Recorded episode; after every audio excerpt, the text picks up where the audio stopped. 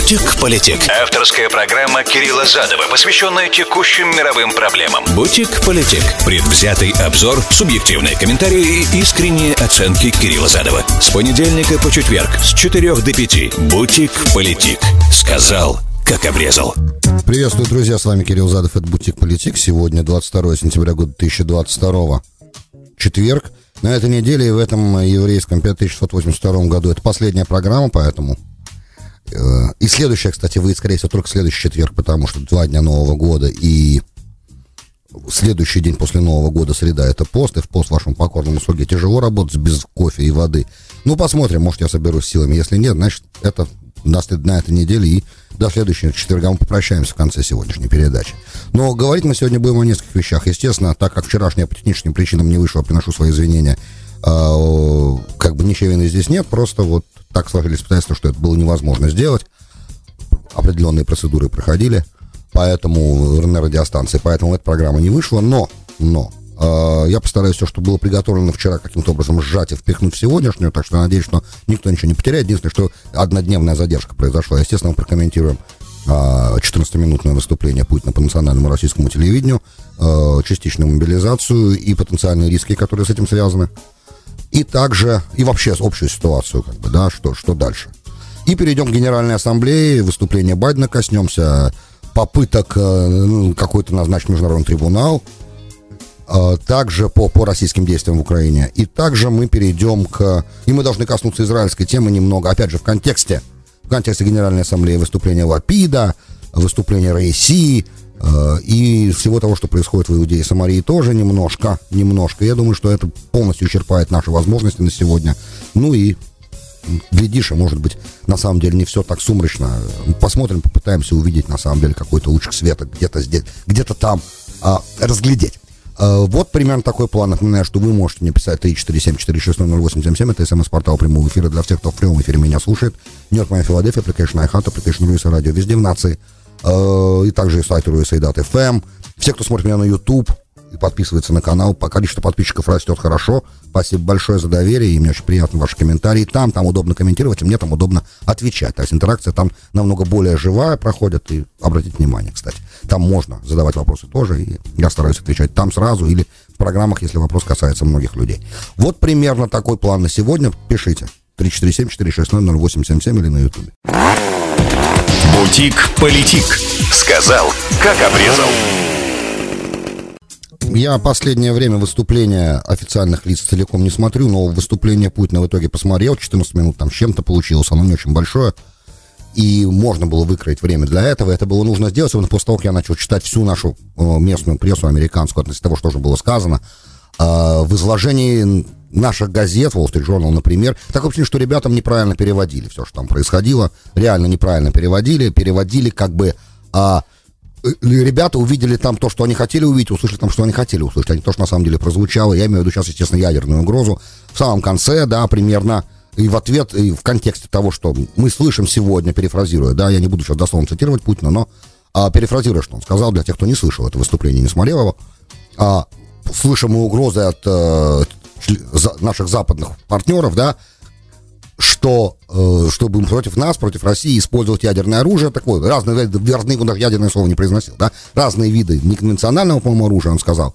Так вот, я хочу напомнить, что у нас есть все, что у нас есть, и все это может быть использовано, не сомневайтесь, что в случае атаки на российский суверенитет, на территориальную целостность и независимость России мы используем э, все наши возможности для того, чтобы такую атаку отразить. Это включает все виды оружия, которые есть у нас. Примерно это прозвучало назвать это э, угрозой применения ядерного оружия в таком контексте, да, в котором это прозвучало, и э, нарушение режима нераспространения ядерного оружия, по-моему, это overstatement, то, что называется, то есть явное сильное преувеличение, выдавание, выдавание желаемого за действительно, и это неплохо использовалось даже нашим президентом в его выступлении на Генеральной Ассамблее как пропагандистский штамп. Мы э, вернемся к выступлению нашего президента чуть позже, теперь давайте по существу самого выступления президента России, потому как уже, опять же, все это выходит с дневной задержкой, э, и многие вещи, которые он произнес, мне как бы...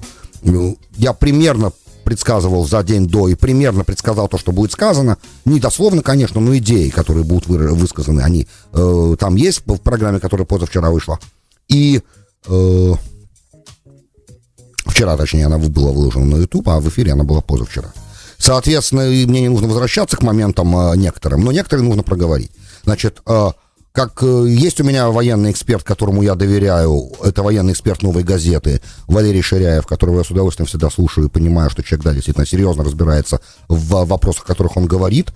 Э, учитывая, что сам я не являюсь военным экспертом, несмотря на то, что я служил в советской армии когда-то, это была совсем другая армия, и назвать ли это, так как я не участвовал никогда в боевых действиях, и части были э, далекие от, надо сказать, боевых, то я не могу даже себя, ну, я находился там в каких-то э, там на, на этапе, на этапе карантина, на этапе э, отбора уже после призыва первые несколько недель в Симферопольском артиллерийском полку Таманской дивизии гвардейской Подмосковье в Кубинке. И немножко посмотрел на то, как функционирует что-то, что-то я понимаю, но с тех пор утекло столько времени, прошло, это был 88 год, весна, поэтому сейчас совершенно другая армия, совершенно, все работает совершенно по-другому. Это уже не советская армия, хотя иногда, наблюдая за тем, как некоторые вещи там происходят, э, в военном конфликте можно сказать, можно сказать, да, что некоторые вещи э, печальные остались от советского наследия тоже, но опять же это не цель сейчас программы это комментировать. Э, в идея как бы частичной мобилизации, она понятна. И господин Ширяев, возвращаясь к нему, да, он сказал, что так как, э, когда на вопрос э, ведущего Ежова в RTVI, да, будет ли, был, был ли какой-то другой вариант, он сказал, что нет, это был единственный возможный вариант для президента поступить именно так, провести частичную военную мобилизацию сейчас. Потому как он объяснил, почему, потому что э, на некоторых участках фронта, от фронта на тысячу километров, растягивается на нескольких участках фронта украинская армия превышала российскую э, в 8 раз, на некоторых в 4, в 5. И поэтому в данном случае нужно было это несоответствие э, возможностях, возможностей каким-то образом нивелировать, что и э, примерно будет сделано. Но, опять же, самый главный момент во всем этом, который, понятное дело, не, он даже слон в комнате, о нем уже нельзя не сказать, есть, и Арестович даже об этом написал, что, в принципе, а, возможности военкоматов и количество младших командиров не позволяет всю эту процедуру, в российской армии, естественно, не позволяет всю эту процедуру провести быстро. Арестович тоже знает, о чем говорит, имеет военное высшее образование, поэтому здесь и, и понимает как бы многие вещи тоже здесь. Э, несмотря на то, что, естественно, он работает в пропагандистском штабе украинской стороны, и все, что он выска... все его высказывания следует воспринимать как часть информационной войны, без сомнения, тем не менее, некоторые здравые вещи понятно, что они есть, и они в любом случае нейтрально связаны с его уровнем подготовки и образованием, поэтому это, наверное, так. А, возможности военкоматов, конечно, ограничены, возможности э, наличия младших командиров не такое, которое позволило бы очень быстро подготовить а, э, вооруженные силы, новые, да, резервы, которые будут призваны а, призываться, как мы знаем из этого выступления, из указа, подписанного президентом, будут имеющие военную специальность, находящиеся в резерве, в запасе люди, которые Э, имеют, я так понимаю, технические специальности. В общем, э, те, кто реально может быть в короткий срок переподготовлен для э, в соответствии с его, и, естественно, приоритет тем, кто недавно служил, будет отдан, тем, которые могут быть подготовлены для того, чтобы оказаться в боевых частях как можно быстрее, на должном уровне подготовки, и, что самое главное, с должным уровнем, как бы это правильно сказать, Эм, командного духа, давайте так скажем. То есть для того, чтобы э, любое воинское подразделение эффективно, э, эффективно вело, как бы исполняло свою задачу, нужно, чтобы э, э, в составе отделения, взвода, роты, да, батальона была определенная слаженность. Вот слово, которое я искал, которое вылетело, да. Выработка этой слаженности занимает очень много времени. Э, и общая, и переподготовка занимает время, поэтому минимальное, да, сказал Валерий Ширяев, минимальное время, необходимое для того, чтобы призванные э, резервисты, э, запасники, э, оказались на линии, да, на фронте, для этого нужно минимум два месяца, как я понял с того, что он сказал, несколько месяцев, два месяца. И это минимум. То есть, соответственно, возникает несколько моментов здесь, которые нужно тоже учитывать, потому как если такое соотношение вооруженных сил сейчас есть между Украиной и Россией э, на как бы передней линии конфликта, то стоит задача каким-то образом удерживать э, эту линию конфликтов там, где она сейчас для России, я имею в виду, да, в течение этих двух месяцев, пока резервы не подтянулись. Давайте грубо назовем это таким, вот, так назовем. И эта задача очень сложная. И, соответственно, такие сложные задачи обычно требуют нестандартных решений или того, что называется снятие перчаток. То есть э, удары, э, бу, э, акцент усиление в такой ситуации, скорее всего, будет сделано на работу авиации и артиллерии еще больше, чем сейчас. И это, естественно, чревато очень плохими новостями для украинской стороны в плане инфраструктуры, да, которая связана с поддержкой э, передовых да, боевых частей, которые там находятся и участвуют в так называемом КУТУ или в контрнаступлении, как хотите называйте это, да, потому что задача его замедлить любой ценой, и эта любая цена означает снятие перчаток. И это не очень хорошие новости. А, опять же, я уже не говорю о самом факте эскалации, потому что подобный шаг есть серьезная эскалация. И сейчас чуть позже мы дальше уже скажем это, немножко отодвинемся от тактики, да, и перейдем как бы к общей перспективе того всего, что произошло. Позавчера выступление президента России и, а, точнее, вчера утром выступление президента России, да, после этого, насколько поменялся мир и куда мы двигаемся, это надо обязательно тоже сказать. А, вот примерно, да, и есть определенный риск с этим связанный, потому что до этого момента до выступления президента Путина и объявления частичной мобилизации. Это была война, это была специальная военная операция, а теперь на, это уже теоретически, да, учитывая, что какая-то мобилизация впервые со Второй мировой Великой Отечественной происходит, э, и если раньше нельзя было, э, не, отправлялись срочники, то теперь после такого указа срочники, естественно, будут туда ехать тоже, э, призыв э, туда будет происходить, и срочники, кто сейчас проходит срочную службу, тоже могут быть туда отправлены, и это, кстати, один из вариантов того, каким образом держать фронт, да, сейчас, Э, для России, например, да, один из вариантов того, потому что э, указ о частичной мобилизации, он подразумевает то, что срочные, стал проходящие срочную службу могут отправляться тоже на, на фронт. И это э, тактика, да, теперь главный момент, что теперь внутреннее положение президента, э, оно становится намного более рискованным, потому что теперь, так как он поднимает ставки, да, это эскалация очевидная, он, как тут у нас по-английски везде было написано в наших газетах, double down, да, стандарт, то есть он, как э, Wall Street Journal характеризовал это выступление, как президент Путин пошел по стандартному пути э, увеличения ставок в сложной ситуации, и там, видимо, они пишут, что там много импровизации, им кажется так, что это импровизация, и что, да, наполеоновский принцип действия, главное ввязаться в бой, а там видно будет. Мне представляется, что нет, это не импровизация, это достаточно выверенный четкий ход, учитывая, что э, Кремль оказался между двух огней, с одной стороны, объявление мобилизации э, чревато, и мы уже видим определенными протестными действиями, которые в России происходят, и попытками э, э, исхода тех частей групп населения, которые не хотят оказаться на, на войне, и не хотят служить сейчас в данный момент и быть призванными на, вой, на, на военные действия. И с другой стороны, э, это, естественно, в этом есть определенный риск потери популярности, уменьшения рейтинга, опрувал рейтинга и так далее, и так далее.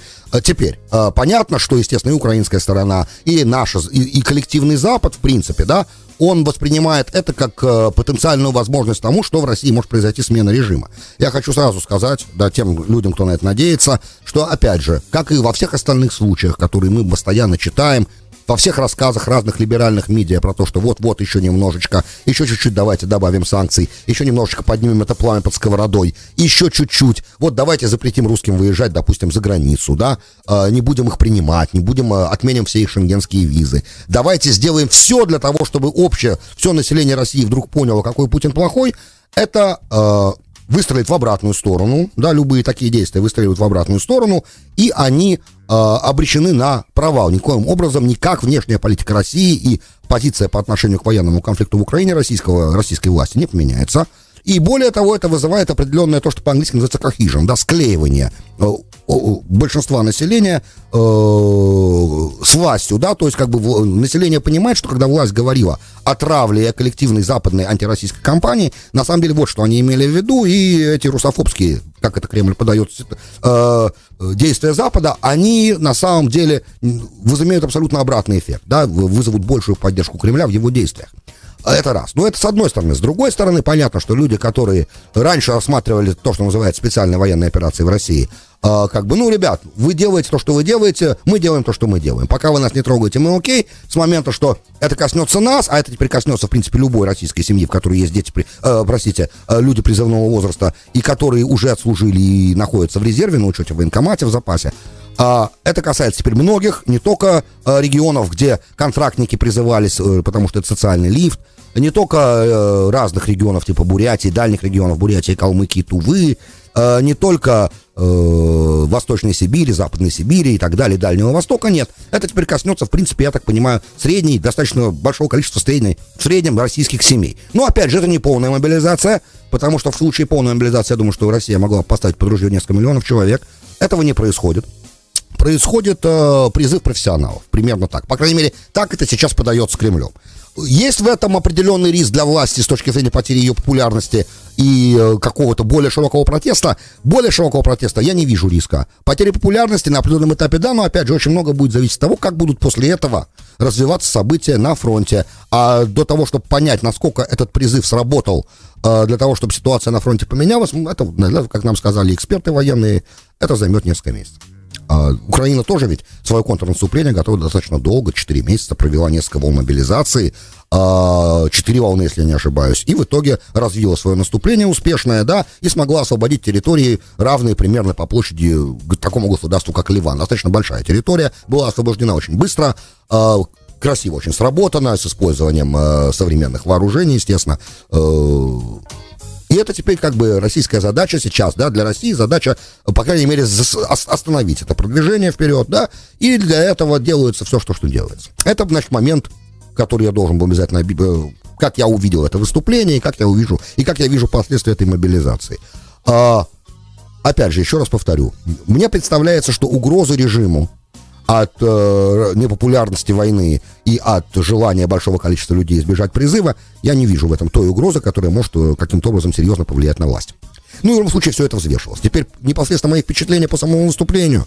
А, президент России выглядел разозленным, на мой взгляд. Опять же, я Э, не большой физиономист там и... Ну, язык тела подсказывает несерьезное напряжение, да, то, что я увидел в этом. Опять же, я читал разные после этого отчеты о, о его позе, как он сидел, как он говорил. Мне представляется, что он явно совершенно а, разозлен тем, что происходит.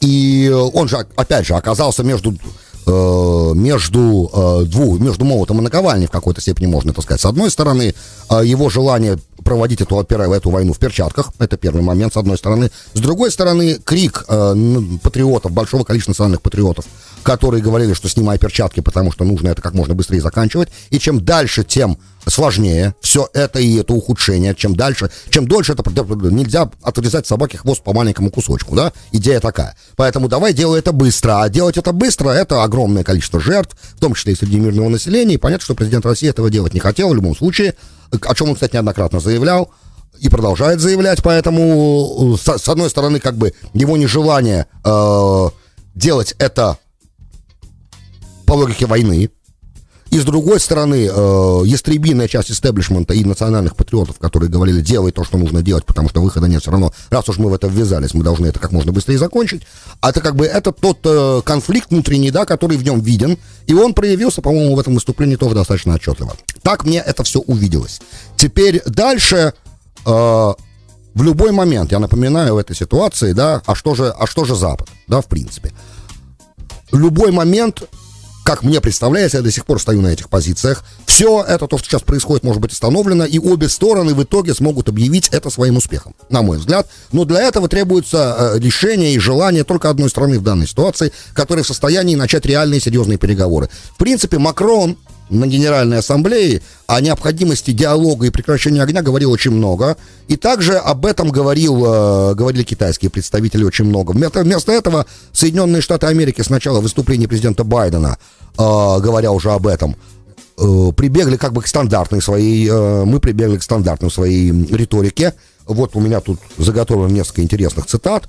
Ну, на самом деле первое, да, то есть, когда ты такое слышишь, ну, опять же, то, что там услышишь, спичрайдеры президента, мне кажется, сделали президенту, оказали ему дурную услугу, но явно совершенно, что он читал ведь свою речь перед тем, как он ее произнес, верно ведь? И тут вот интересно, да, я сейчас буду прямо с листа переводить, поэтому извините за э, некоторые паузы и легкое такое косноязычие. Я постараюсь перевести это намного, как, как только могу, литературно, да. Он говорит, давайте говорить просто. А постоянный член Совета, это Байден говорит, да, постоянный член Совета Безопасности ООН вторгся к своему соседу, да, попытался стереть суверенное государство с карты.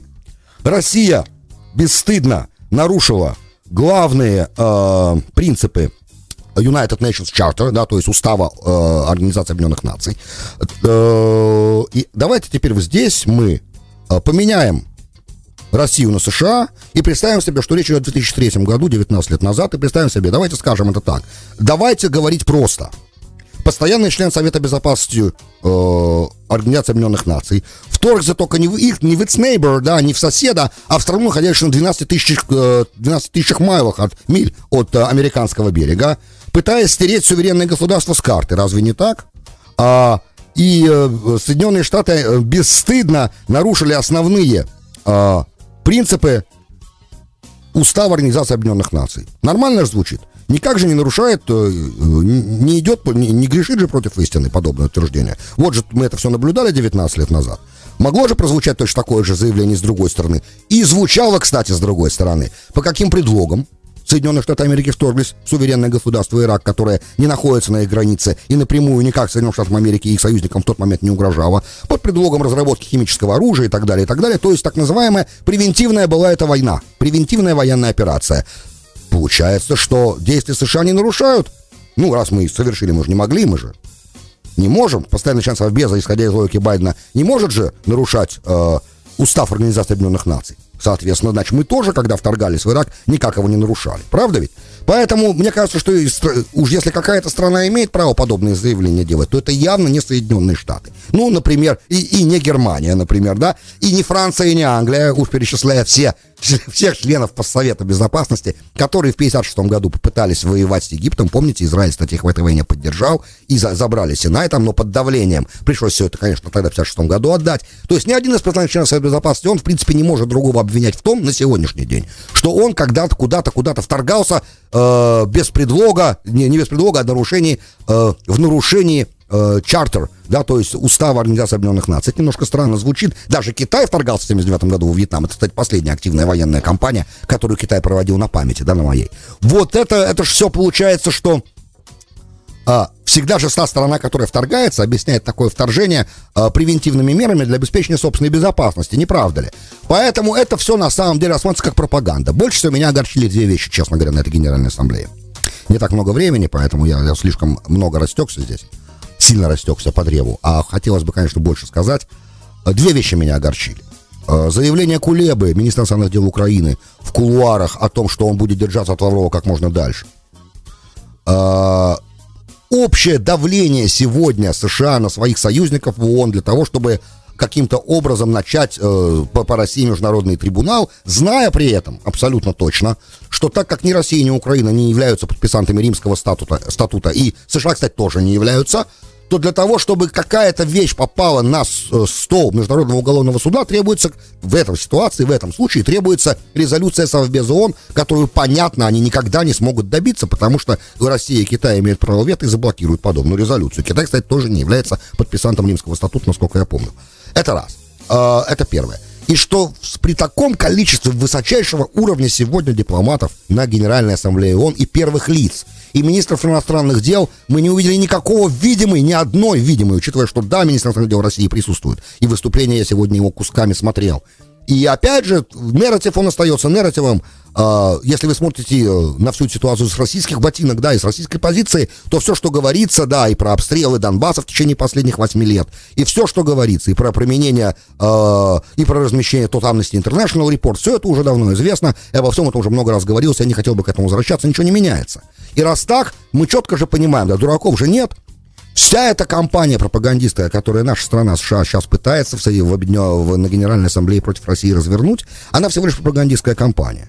И понятно, что Индия и Китай будут все равно в данном случае, несмотря на то, что на саммите ШОС они, да, высказывали напрямую России свои опасения, потому как любая война имеет эскалационный потенциал. И понятно, что никто, грубо говоря, не хочет, никто не хочет, чтобы вдруг так случилось, что война эскалационная, да, вся эта штука, она в итоге привела к тому, что мировая торговля просто остановилась. И понятно, что и Индия, и Китай от этого их благополучия очень зависит. И, конечно, и Индия, и Китай против войны, и э, то, что и китайцы, и индийцы говорят, что сейчас не эра войны, сейчас не то время, когда нужно воевать. Все это понятно, да, но царь Соломон-то сказал по-другому, да, он сказал это немножко по-другому, скоро он будет читать в синагогах во всех, да, экклезиаст, в Сукот, мы будем это делать в субботу в Сукота. Есть время войны, есть время мира. Пока так получается, что то время мира, которое было, у нас достаточно долго мы им наслаждались, оно пока завершено, и сейчас время войны.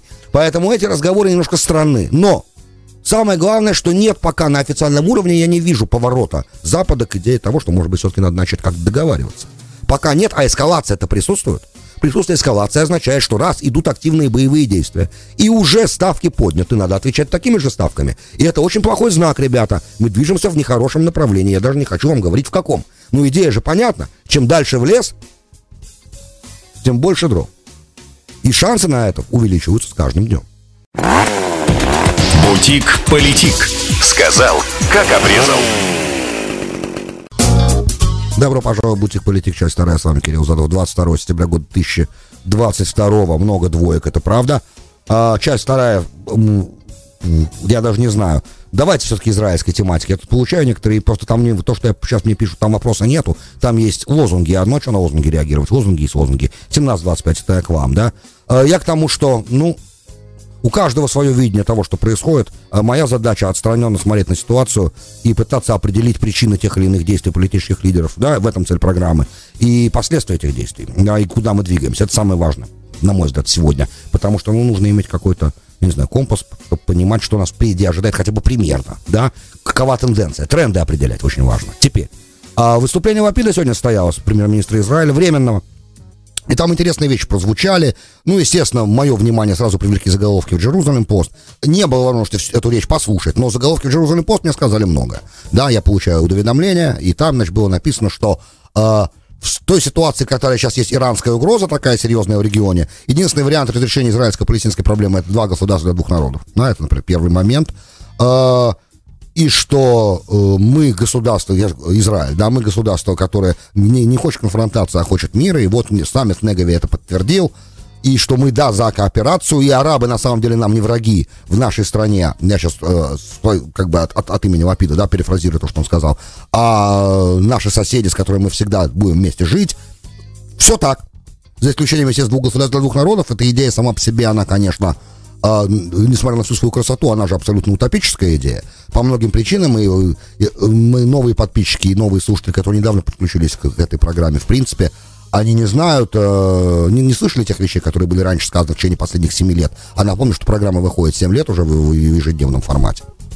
И есть некоторые вещи, которые нужно как бы все время, наверное, повторять, э, учитывая, что когда мы говорим о двух государствах для двух народов, мы имеем в виду Иудею и Самарию, которые находятся на высотах да, и которые в некоторых местах подходят к, э, то есть э, в некоторых местах полоска Израиля между Средиземным морем и этими территориями Иудеи и Самарии, она очень узкая. Там где-то 12-14 километров где-то вся толщина, что не дает Израилю в случае, если на этой территории Иудеи и Самарии возникнет палестинское государство, такой вещи, как стратегическая глубина, грубо говоря. Что такое стратегическая глубина? Это та территория, на которой войска в случае возникновения военного конфликта могут маневрировать. Да, то есть дивизии разворачиваться, танки разворачиваться, де, двигаться, да, успешно, проводить маневрирование, ну, разные, короче. Короче, в, случае войны, например, на два фронта, с Газой и с Иудеей и Самарией, или с Сирией, например, Иудеей и Самарией, э, в случае, если на высотах Иудеи и Самарии существует арабское государство, типа независимое, совсем, да, суверенное арабское государство, это может э, поставить перед Израилем, создать для Израиля экзистенциальную угрозу. И вероятность такой угрозы э, настолько не э, выключаема, эта угроза, она никак не может быть нейтрализована, она не нейтрализуема никак. Что, исходя из репорта 91 года, есть создания палестинского государства на высотах Иудеи и Самарии, и репорт э, комиссия, которая работала над этой идеей в составе разных израильских генералов, американских генералов, отставных, действующих, в итоге и дипломатов, они пришли к выводу, в этот репорт вы можете найти, возможность создания палестинского государства.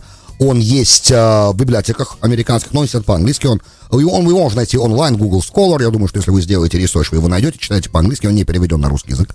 И э, ваш покорный слуга, когда писал свой тезис, свою диссертацию, э, мне пришлось, ну, тезис, master thesis, я имею в виду, э, мне пришлось серьезно этот report изучать, он достаточно большой, 200 страниц примерно, с разными военными выкладками, что все равно не делает меня военным экспертом, потому что одно дело изучать, другое дело изучать прям непосредственно военную ситуацию. В любом случае, э, и в, в преамбуле этого документа написано, что никакой э, возможности нет угрозу экзистенциальную для Израиля в случае создания арабского государства на Иудеи и Самарии есть, э, из, нейтрализовать, никакой возможности нет эту угрозу нейтрализовать, поэтому сама идея создания палестинского государства не должна рассматриваться как актуальная. Это 91 -го года репорт, что сделал Исхак Рабин, когда он с этим репортом познакомился, пошел на Осло, да, с идеей, что со временем эта палестинская автономия станет государством. Был на самом деле этом, э, его идея таковой, э, такой. Э, мы уже не узнаем никогда, потому что его застрелили через два года после подписания Ословских соглашений. И дальше уже идея, то есть изначальная идея была, что палестинская автономия как бы будет держать под контролем то, что там сейчас происходит. Но палестинская автономия сегодня, 87-летний Махмуд Аббас, никого никак не может держать под контролем, даже собственную молодежь, которая теперь ежедневно в перестрелках в Шхеме и в Джинине с израильскими вооруженными силами э, находятся. Ежедневно идут эти перестрелки. Кстати, это даже э, американская пресса уже начала отмечать, что сейчас ежедневно проходят операции, да, так называемая э, операция «Разбить волну», она идет после того, как 19 израильтян были убиты, вот последняя волна. И все это происходит в абсолютном вакууме власти стороны палестинской автономии. Они пытаются как-то их приструнить, эту молодежь, ребят молодые, не аффилированные ни с какой террористической организацией, ни Фатах, ни Хамас, просто молодежь такую милицию объединяется и идет стрелять. И стреляет фактически каждый вечер когда туда войска заходят израильские для арестов, потому как им-то приходит, им надо арестовывать тех, кто стоит за как бы терактами, которые можно проследить, отследить. И это достаточно долго уже происходит, уже пару месяцев это происходит. А в этот момент никакого э, реального действия со стороны Махмуда Аббаса и в администрации нету. И в такой ситуации говорить о реальном, о переговорном моменте каком-то, о создании второго государства рядом с существующим, это бесполезный же разговор, правильно? То есть Лапид же не может этого не понимать тоже. Значит, он-то понимает, и то, что он делает, там, это он сейчас, учитывая, что он временный, да, он как бы говорит то, что хотят слышать арабские партнеры сегодня, Израиля, понятно, и США. Два государства для двух народов. Ну, у Натаньягу тоже была такая идея, только бараванские принципы. И все прекрасно понимали, что какие бы идеи красивые не были высказаны, они не работают. План Трампа имел потенциальную возможность работать, но он был не принят. Он был не принят э, арабской стороной Иудеи и Сомали. Не принят, к сожалению. А там были интересные идеи от создания определенных эмиратов, Эмирата Хеврон, Эмирата Джерихо, разных эмиратов, типа Объединенных э, Арабских Эмиратов Иудеи и Самарии, что-нибудь такое, да, которые, э, что, которые бы действовали, функционировали как независимые государства, в, в анкла, анклавы такие, да, это могло бы сработать и не представляло себя такой военной угрозы для Израиля бы. Например, есть много интересных идей, но, к сожалению, стандартный нарратив, да, который используется и нашей страной США сейчас, и э, леволиберальной частью израильского общества, он, конечно, уже достаточно давно утопичен.